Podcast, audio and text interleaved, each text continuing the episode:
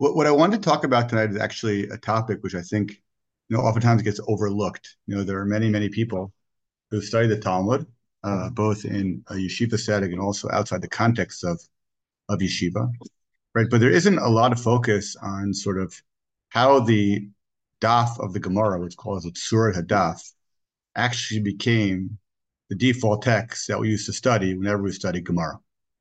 Uh, many years ago, when the Steinsaltz Gemara was uh, first written, uh, there was a lot of controversy surrounding the Steinsaltz Gemara, uh, particularly in Haredi communities. I mean, there, there are a lot of issues that Haredim had with the Steinsaltz Gemara, but one of the issues they had was that the Steinsaltz Gemara initially uh, changed the Tzurat Hadaf.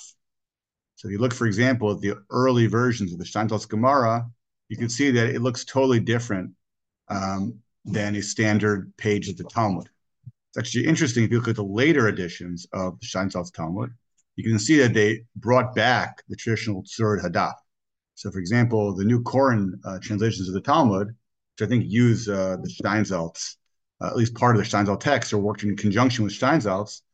So, the new Koren version of the Talmud actually has the traditional Tzurat Hadaf, and it's kind of almost hard to find these days the old Steinsaltzes that have the old Tzurat Hadaf. And it raises the question, really, what's going on in Tzurat Hadaf, right? Why is it so sacrosanct? Why do people assume that, you know, it's like halacha Moshe Sinai, like, you know, it has to be that we have this page of the Talmud looks a very specific way. And why do we assume that, you know, playing around with the Tzurat Hadaf is somehow like a religious breach? It's not only an academic breach, but it's like a religious breach.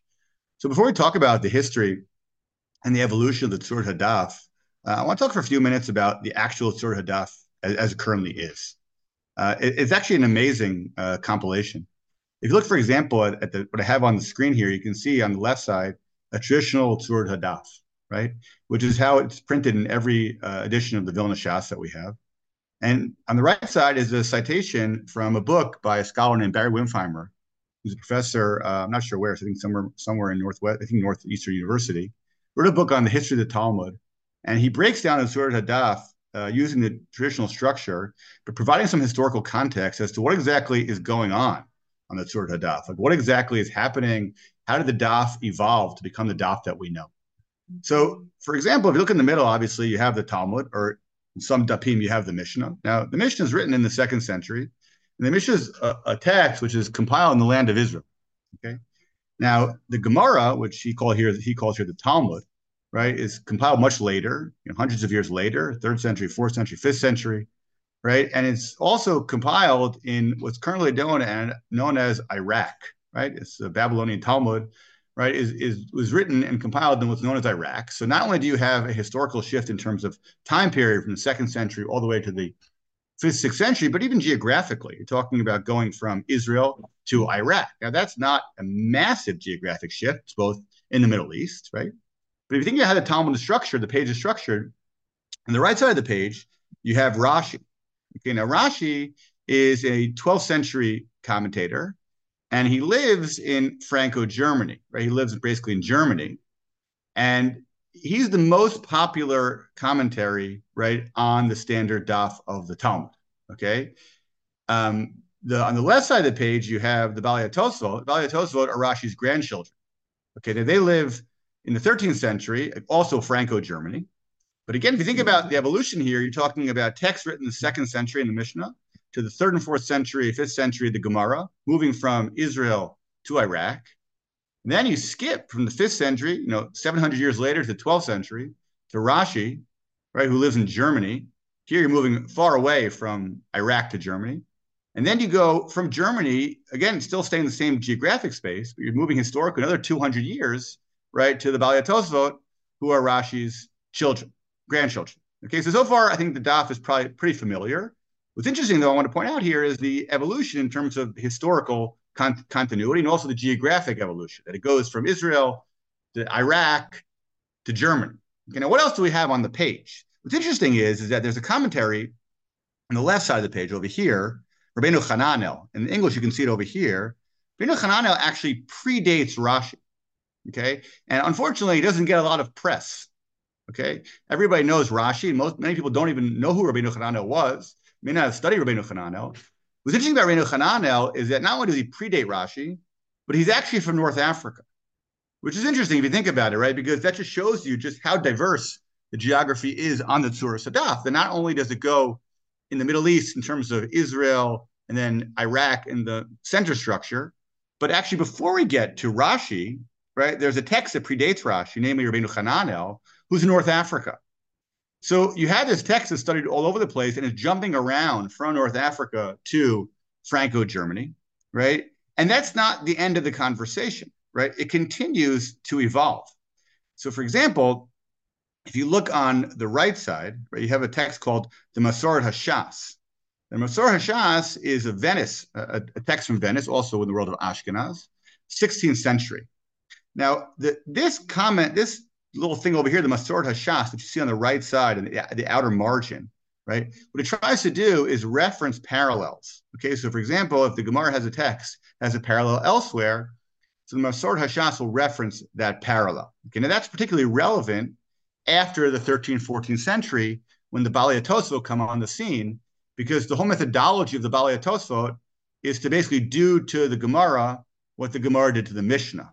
In other words, the Gemara sees the Mishnah as one organic unit, and it always tries to ask and try and solve contradictions in the Mishnah. And the Baalei Tosfot come along and say, well, wait a second, let's do to the Gemara what the Gemara did to the Mishnah, meaning let's see the entire Shas, right, all two million words as one organic unit, and try to basically contrast the various sugyot. So it makes sense basically that after the Tosfot come around in the 14th century, it takes 100 years, but eventually someone's going to come along and say, wait a second, before we get to the Tosfot, let's sensitize the reader to the parallel texts, right? To the texts that are going on in other sugyot when you're learning, right, the page at hand. Now, again, it doesn't end there. If you look, for example, in the top left, you have what's called the Ein Mishpat Ner Mitzvah.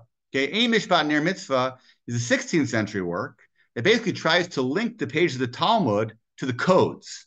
Okay, because in a standard page of the Talmud, it's almost impossible to know how we rule on a given halachic text. Okay, there are rules that we have that sort of, you know, underlie Talmudic discourse, but if you look at the text by itself, it's hard to know what the bottom line is. Sometimes you'll have it'll say like Hilchita, the halacha is X. It's a later addition from the time of the Gaonim. But if you look at the text as is, it's hard to know really what the bottom line is. So this Ein Mishpat Ner Mitzvah, basically what he wants to do is he wants to link this text over here with all the codes that have come into existence post right, the redaction of the Talmud. So, for example, he references who? He references the Rambam, right, the Tur, and the Shulchan Aruch. So, what he does basically is he says this text, which starts in the second century, goes to the third, fourth, fifth century, continues Rabbeinu Hananel in the 11th century, goes to Rashi in the 12th century, Baalei Tosfot in the 14th century, right? Let's not forget that there's a whole parallel halacha conversation going on during this time. And what he wants to do is link the page to the Talmudic conversation. And what he does is he references all the all the passages in the Gemara with allusion with, with sort of cross references to the actual halacha. Now, the last thing I'll show you is the comment of the Gra. Now, this is actually even more, I think, the most fascinating piece here. Right? The, the Gra lives in the 18th century. And what the Gra does is he shows you his textual emendations. It's called the Hagahot HaGra. The Hagahot HaGra basically is an attempt to say there's certain manuscript problems that the Gra picks up on. And what the Gra tries to do basically is sensitize you, right, to the manuscript issues and make small changes, right, that he thinks will make the text read more smoothly. The reason why I think this is so interesting is because if you read the Talmud as is, oftentimes you'll find that in Rashi he'll say, for example, Hachi Garsinan, which basically means here is my manuscript. Okay, Tosfot also will, will comment on Rashi's manuscripts and what, what the Gra's picking up on here basically is that the Talmud, before it gets printed in the 15th century, right, it's basically printed as individualized manuscripts. It's not printed as an organized text. Okay. So you have fragments that are discovered, and what the Rishonim are working with are not sort of systematized printed texts, but rather manuscripts. And what the Gra in the 17th century is reminding the reader is that even though there's so much conceptual and halachic analysis articulated by Baalei Tosfot and by Rabbeinu Hananel, etc., let's not forget there's a foundational project going on here, which is simply to figure out what is the accurate text. Okay. So the first thing I want to show today, just sort of like what is the Tzurat Hadaf?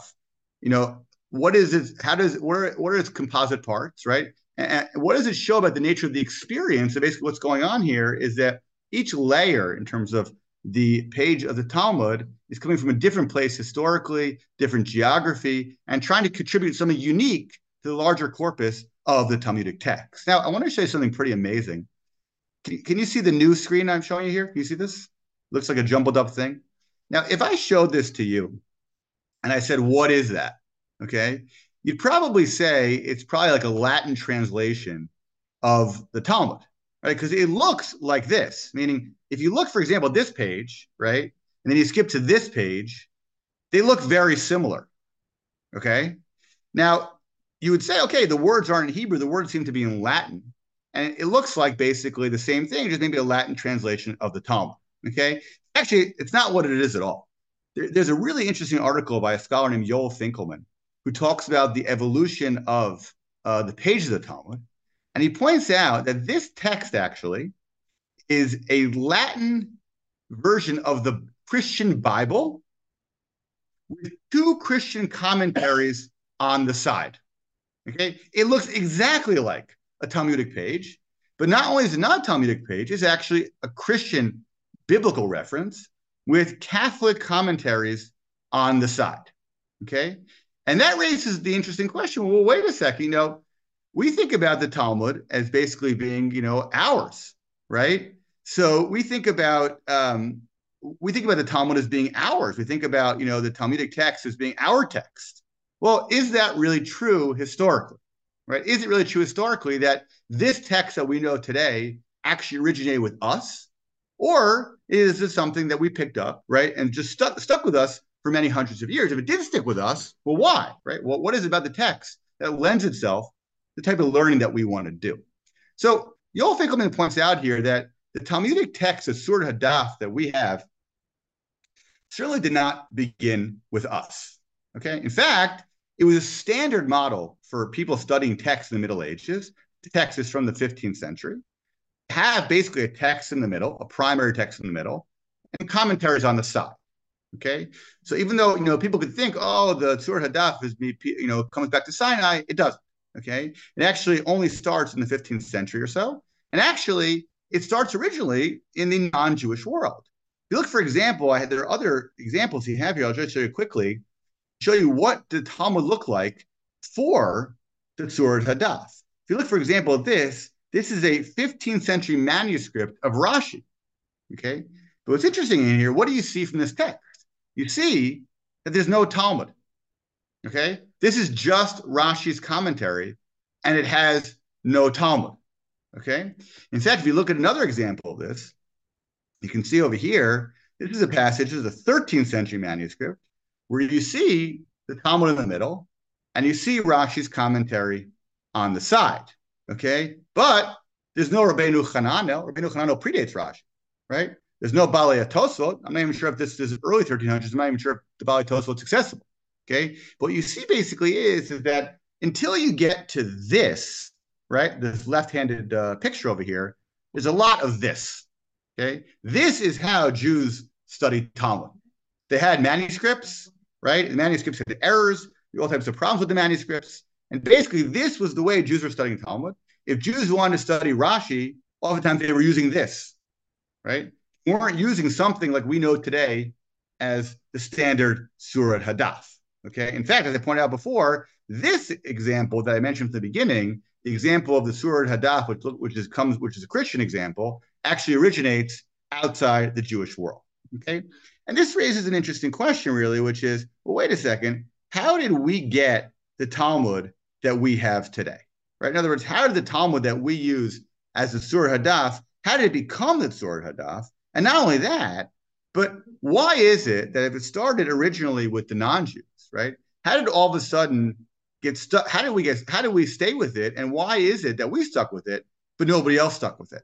like for example, I, I, assume that if you study other legal disciplines or other religious disciplines, I assume the standard Surah Hadaf that we have is not the default. You know, I, I, never went to law school, but I assume if you study tort law at Harvard, right, it doesn't look like the Surah Hadaf. Or I assume, for example, if you're studying the Harvard Divinity School and you're studying, you know, contemporary, I don't know, uh, Latin Latin commentaries on the Bible, I assume it doesn't look like the Surah Hadaf.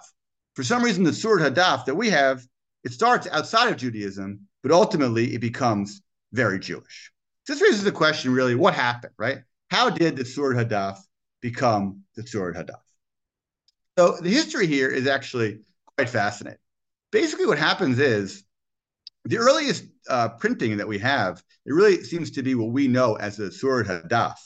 It's basically something that happens um, in the ni- in the 1500s. Okay, basically the idea of printing and the phenomenon of like Hebrew printing as like a standard uh, work that people are using to make money really begins like in the 1460s. Okay, now it really starts to happen in three primary places. Uh, the first, Italy. The second, the Iberian Peninsula. And then there's one book which is printed in Constantinople. Okay, now what's really interesting about this is that the printing that's done in Italy has Rashi and Tosfot. The printing that's done in the Iberian Peninsula only has Rashi and does not have Tosfot. And that's not surprising. Why? Because Rashi, as a commentary, excuse me, on the Talmud, becomes an extremely pom- popular commentary. It allows the student to basically study the text without a teacher. And therefore, it spreads like wildfire throughout the Jewish world. The Baalei Tosfot have a very different methodology. The Baalei Tosfot are not interested in explaining the text as is.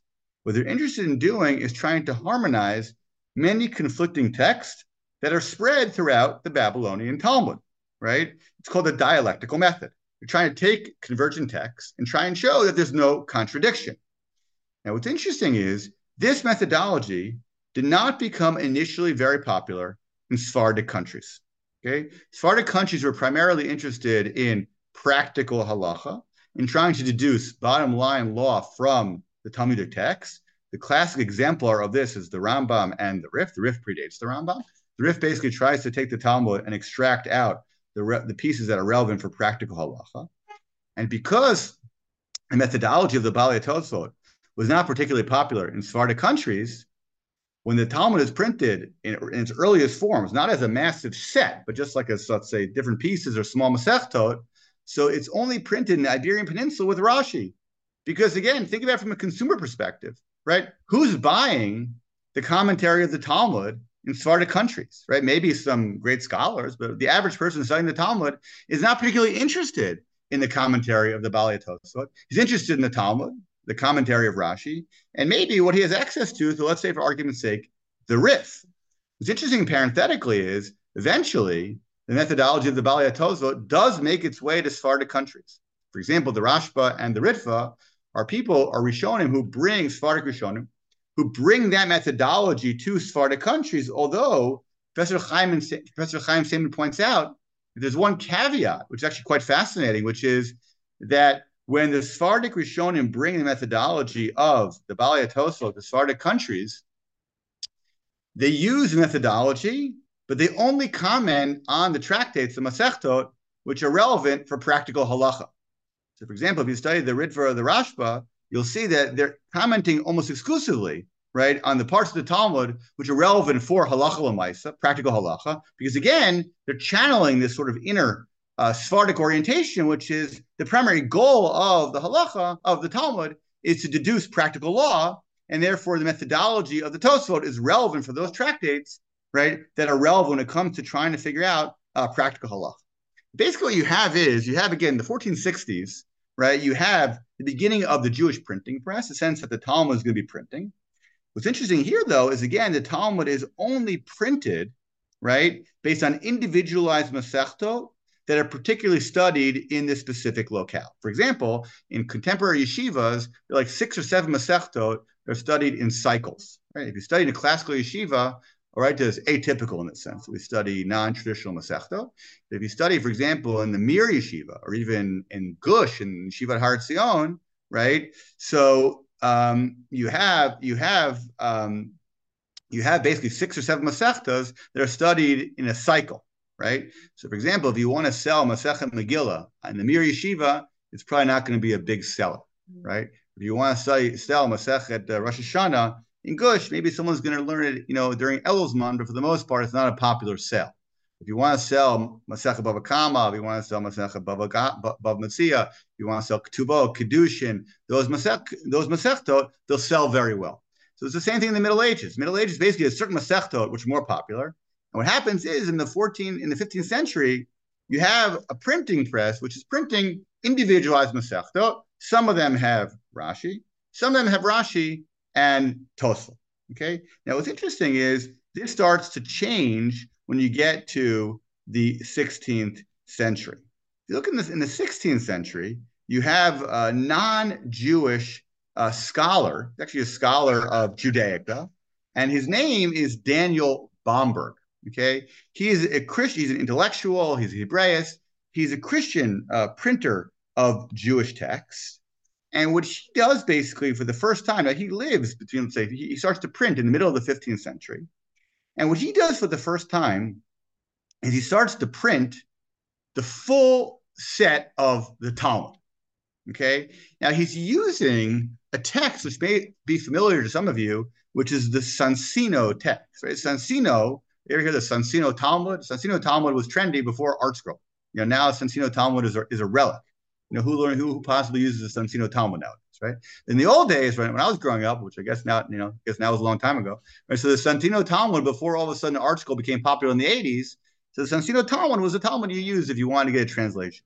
Okay, so then Soncino is a printer that happened, you know, around that or in the 15th century, and basically this guy Daniel uh, Bomberg, right? He starts to print the Talmud based heavily on the Soncino edition, and what he uses is he uses the Tzur Hadaf, which I mentioned earlier, which originates outside the context of Jewish society, but becomes printed in the Bomberg edition.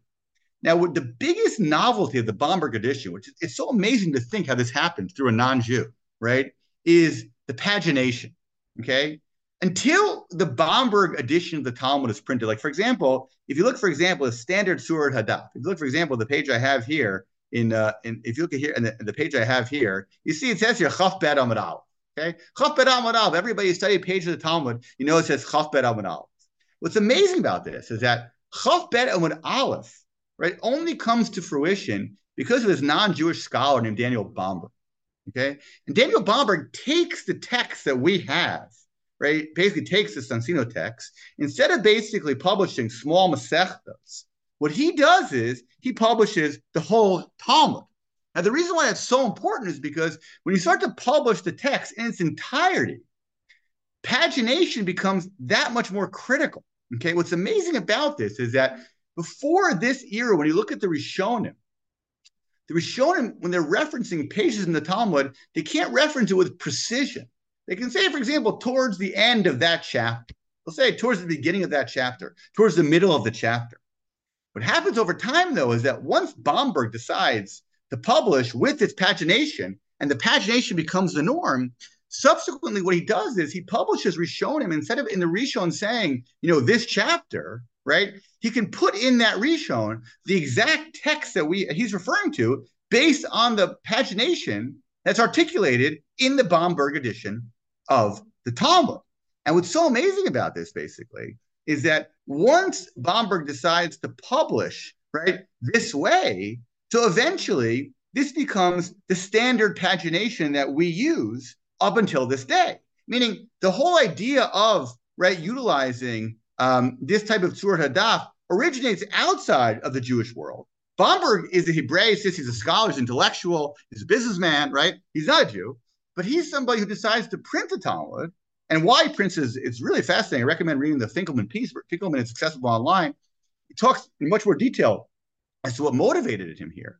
What's so interesting about it is even though it originates with the outside, right? And even the pagination originates from the outside, has enormous staying power. And this is something that Finkelman points out also, which I think is so fascinating, is that even though non-Jews, as I showed you earlier in the Latin example of the Christian Bible, were using this methodology in terms of studying a text with a text in the middle, they all eventually drop it, right? And we keep it, okay? Which is, in my opinion, the most amazing thing, right? And it makes you appreciate why. Again, I'm not I'm not defending ArtScroll, giving Steinsaltz a hard time here. I'm saying it makes you appreciate why there is some power, right, to the critique of ArtScroll of Steinsaltz. I mean, even in the ArtScroll uh, edition of the Talmud, if you look at a standard ArtScroll edition of the Talmud, it has the translation, it has a text on one side and a translation, and it has a standard uh, surah, sorry, it has the surah hadaf on one side, and that translation on the other. Now, what's amazing about the ArtScroll is you can't pack in the whole translation one to one.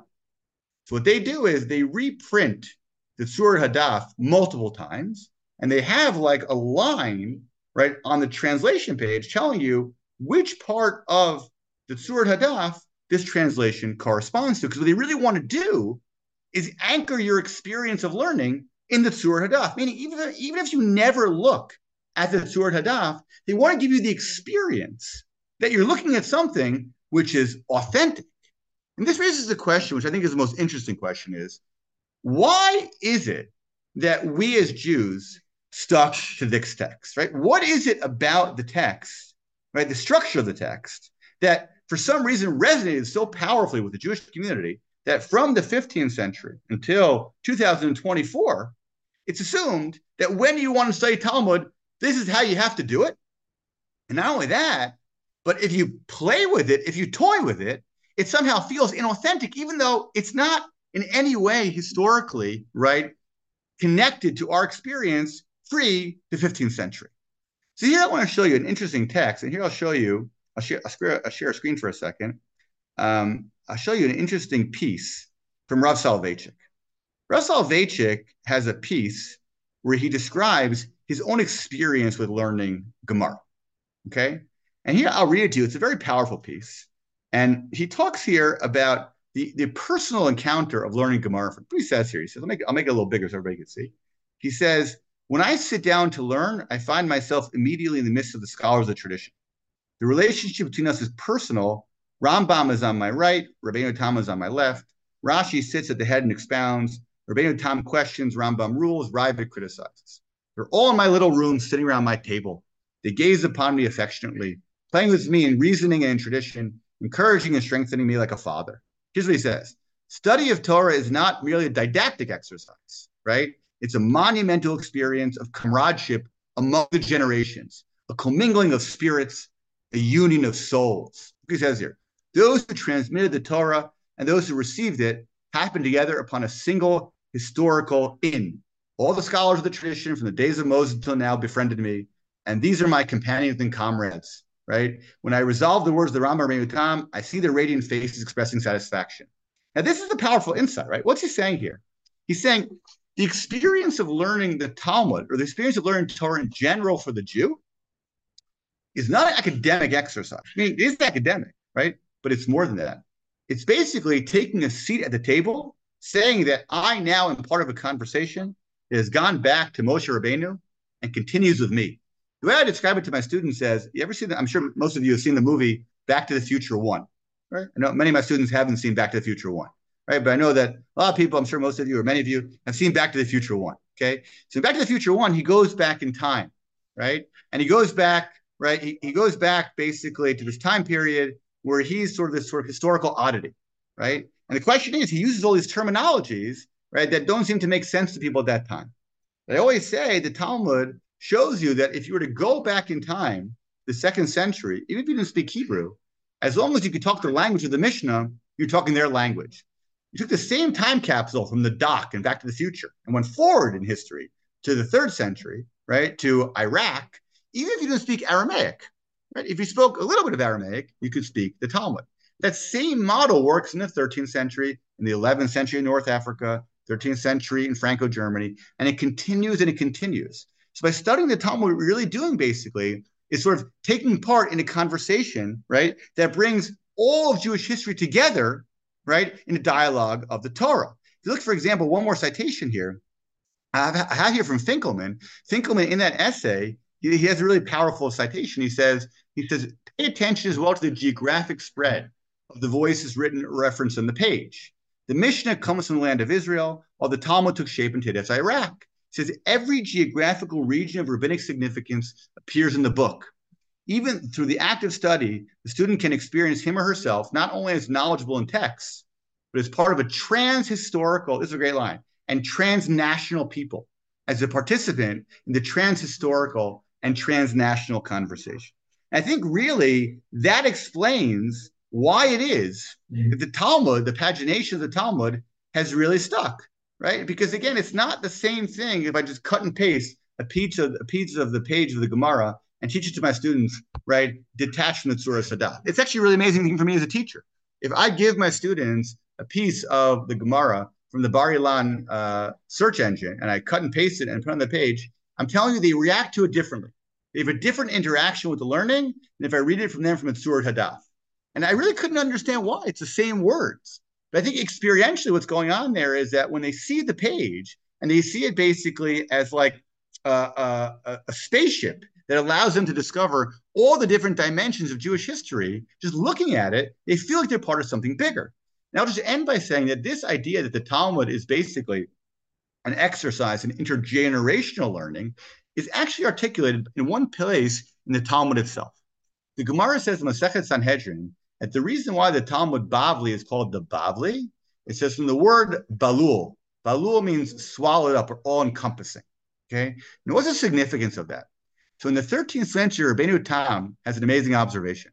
Rabbeinu Tam says that in his time, Jews only studied Talmud. They barely studied Mishnah, they barely studied Tanakh, they only studied Talmud.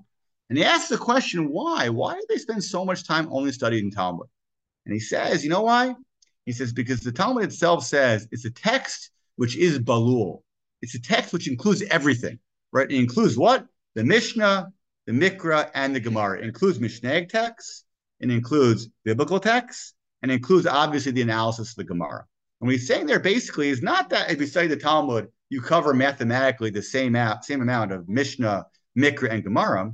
What he's saying basically is that the reason why studying the Talmud is sufficient is because it's organic text. What does it do? It links, right, all the different layers of Jewish history, namely in his time, the Torah, the Mishnah, and the Gemara into one, right? And it gives the feeling, it gives the experience to the learner that what he's engaged in is an experience of trans-historical learning. All of a sudden, uh, Ravina and Rav Ashi are my best friends. I'm sitting at a table with uh, with uh, Rashi and Rabbeinu Tam that all of a sudden Rabbi Akiva Eger just pops out at me. And, you know, I imagine, I told my students that I imagine in like, you know, 20 years, they're going to have an AI where you're going to have like, you know, when you learn Gemara, that all of a sudden when you have a Chish from Rabbi Akiva Eger, he pops out to you as like a hologram. Right. And then all of a sudden, Rabbeinu Tam does it, and then Rashi does it, and you're going to feel like you're sitting at the table with all these great figures. If you think about it, that's exactly what's going on. So, really, what I want to show you today, and I'm happy to take any questions, is that the Tzurat Hadaf is, is it's really an amazing history right? It's a history not only in terms of what we have today, but how we got to what we have today is an amazing sort of confluence of historical ironies, right? It's something that starts outside of Judaism, becomes the paradigm of Judaism. A printer who's not himself Jewish is the one who, you know, comes up with the idea of, you know, Daf Alf, you know, Amud Alf, Amud Bet, and the, the Tzurat Hadaf.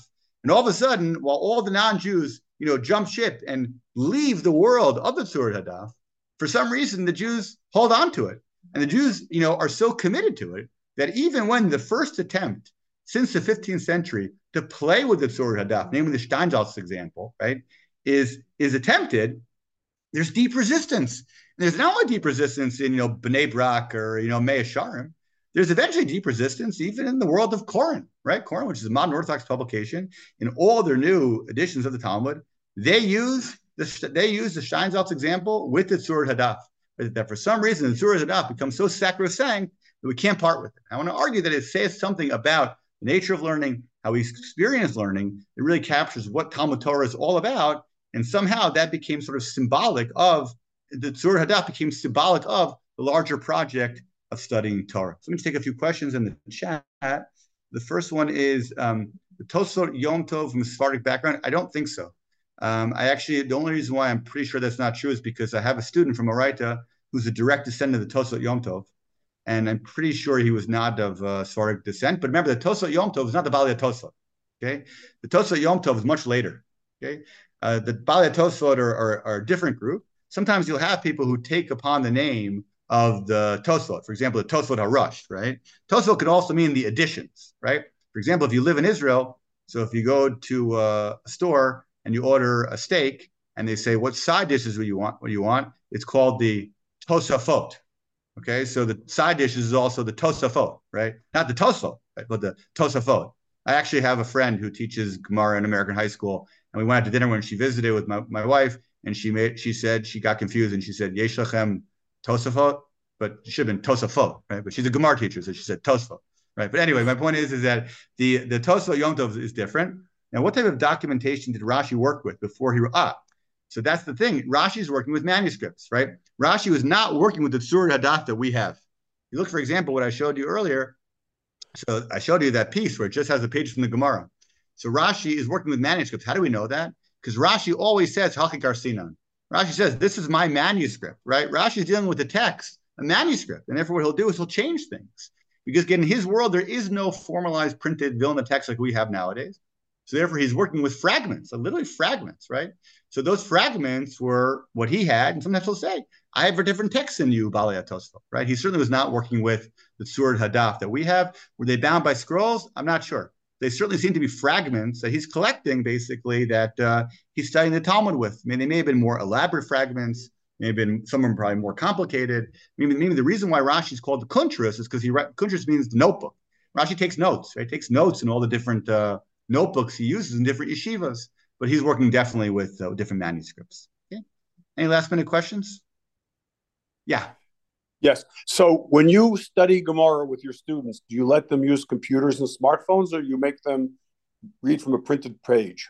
Yes, it's, it's, an interesting question. So, so I definitely, I've actually evolved a lot on this topic. So, I, I used to in my, I used to do a lot of uh, uh, Gemara and Rishonim outside. I used to, I used to, what I used to do is I used the Bar Ilan uh, search engine for preparing classes, and I used to basically print on the on the Bar Ilan sheet. I used to print the Gemara, and I would print all the Rishonim.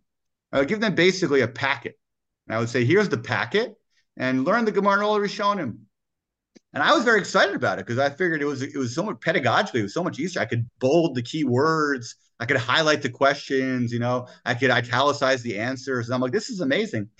But they just it was so amazing. They just couldn't. They, they were into it. They would do it, but there was like an emotional disconnect. And by the way, I feel this now too because in the afternoon I teach classes, not Gemara classes, but halach classes, I print everything from the Bar Ilan city. I give them the pages, and at the end of the class, they hand it back to me. They don't feel the emotional attachment. And then about four or five years ago, I said, you know what?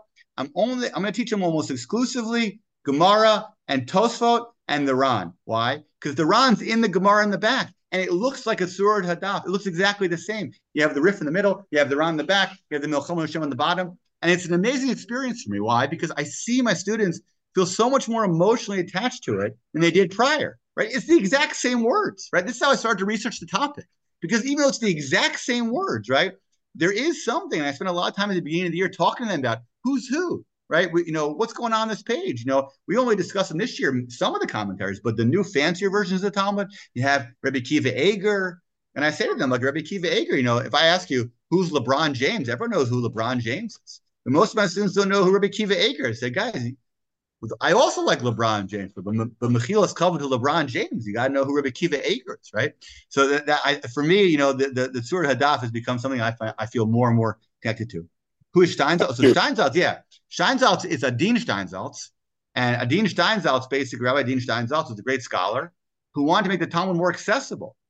So maybe he wants to make the Talmud accessible to non-religious uh, Jews who basically can't. It's impossible. It's, it's it's inaccessible to people. It looks strange. It doesn't have it doesn't have vowels. Doesn't have punctuation. So what he did was he took the Talmud and he broke it down. He wanted to make it accessible to secular Israelis by giving it punctuation, giving it uh, punctu- by giving it um, a different, you know, breaking of the page. It looks totally different. If you look at the Steinsaltz page, it looks very different than, for example, standard Tzurat Hadaf. It still has Rashi, it still has Tosfot. It doesn't use Rashi script. I mean, it's again, there's nothing, you know, there's nothing heretical about it. It seems totally reasonable. If you were to ask me, like, yeah, that's a great move. Why not? Why not make the Talmud more accessible to people? Right? He didn't do anything wrong. It's not like he violated, you know, one of the 14 principles of faith but it, it, was amazing the reaction, right? Because again, I think emotionally people feel very connected to the Tzurat Hadaf. Okay, any last minute questions?